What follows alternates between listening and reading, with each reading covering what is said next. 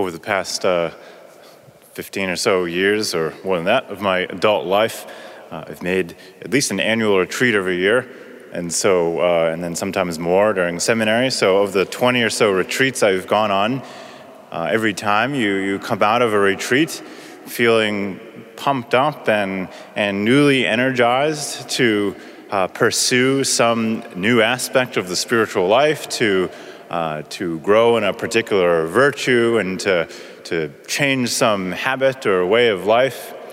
And I admit that in just about all of these retreats I've gone on, and you know, new resolutions I've made, and and uh, new energy felt coming out of them, uh, I've almost always fallen back to old ways. Uh, there's never been a sort of um, instantly transformative moment. Maybe maybe two or three retreats, but most of the time, the transformation that happens following some special moment uh, is happens over the long term.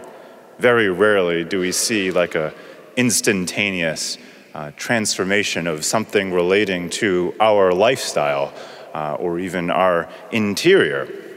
And um, I think that's safe to say that's probably the same for all of us. In fact, it's well known that uh, every every new year uh, everybody makes new year's resolutions. Most people don't keep their new year's resolutions. It usually falls apart within a few weeks after new year's. And that makes perfect sense if we more deeply understand our fallen human nature. Why is that why is that that it's so hard to, to make an instantaneous change in our lives as opposed to something that, that, that happens over the long term? And the answer, the answer is very simple it's because of the attachments that lie on our heart. A change in lifestyle requires a change of heart, not just a new intellectual grasping of, of a situation or even of the necessity to do something but to see long term change requires a change of our heart. Because we're talking about virtue and vice. Virtue is a habit, a habitual way of acting that is formed over time in a completely analogous way to muscles that we build up from working out. And so, if you've not been working out and you can't lift 100 pounds, no amount of intense workout is going to allow you to lift 100 pounds in three days. You can't go from that instantaneously. It's going to take concerted efforts over weeks and months to be able to build the muscle to do that. And that's just what virtue does. And it takes away vice and it helps us to overcome attachments that those inclinations uh, on our hearts. And that's just what's happening in the gospel today. We have the famous parable of the rich man and Lazarus. And the rich man uh, is, this gospel reading is uh, by some seen as an image of, of purgatory in heaven. The poor man uh, is in heaven, and uh, the rich man who did not adequately serve the poor man in this life is receiving punishment for his sins and he's begging Abraham to, to come back to earth to, to warn his brothers that they don't do likewise. And Jesus' response is very insightful. And he says, They haven't listened uh, so far to all the prophets in the scripture. They, they, they probably even know intellectually that what they're doing is wrong. And that's not going to change their hearts they need a change of heart, a heart that is open to truly, in their case, serving the poor. But it can be any vice or attachment.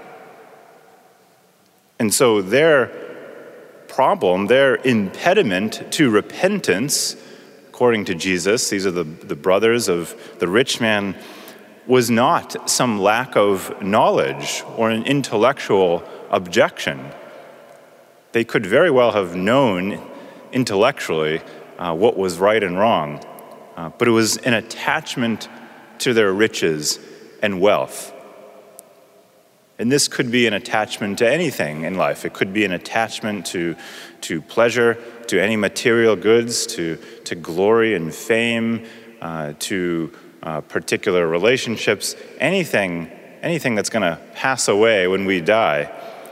Uh, that attachment can draw us away from acting with proper charity. And so, why didn't he just come down and, and change their minds right away? Yes, there, there are extraordinary grace filled moments in life when God does change hearts instantaneously, when he heals our hearts of some uh, aspect of, of brokenness. And that has hopefully happened to all of us, maybe at least once or twice in life. But that is not the ordinary mode of growth in the spiritual life and growth in charity. Because charity, too, is a virtue. And so growing in charity requires detaching from the things that hold us back, overcoming vice, and persisting in growing in charity bit by bit over our entire life. And so it's helpful for us to recall the very succinct and good definition in the Catechism about what really is virtue. And it tells us that a virtue is a habitual and firm disposition to do the good. Habitual and firm. Because it's not easy. It's not easy to be charitable all the time.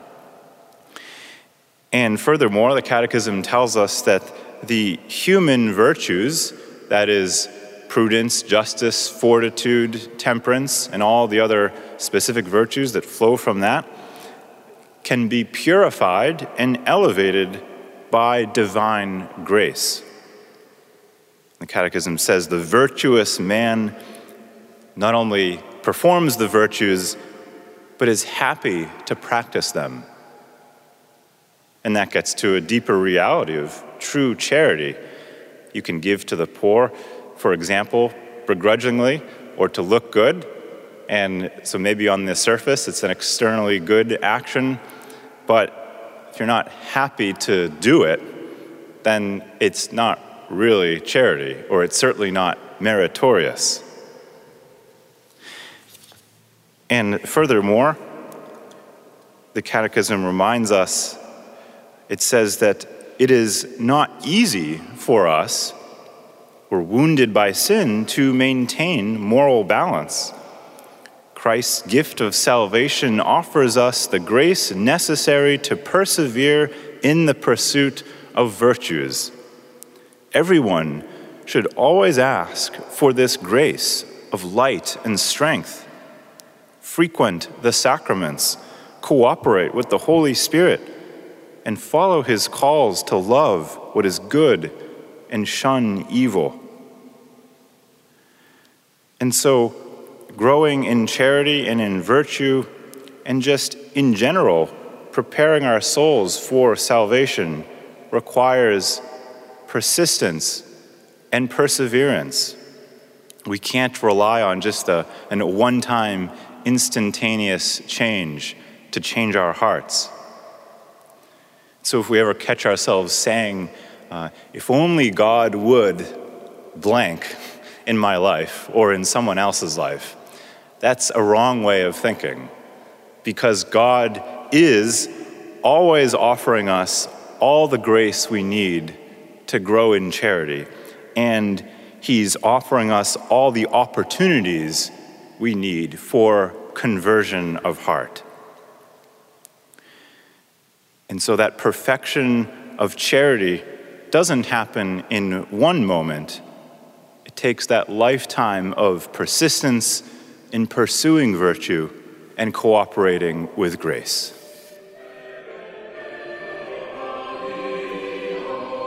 Thanks for listening to Within the Walls of St. Paul's Sunday Homilies Please be sure to like us on Facebook and consider supporting us by visiting stpaulsharvardsquare.org. That's stpaulsharvardsquare.org. God bless and see you next time.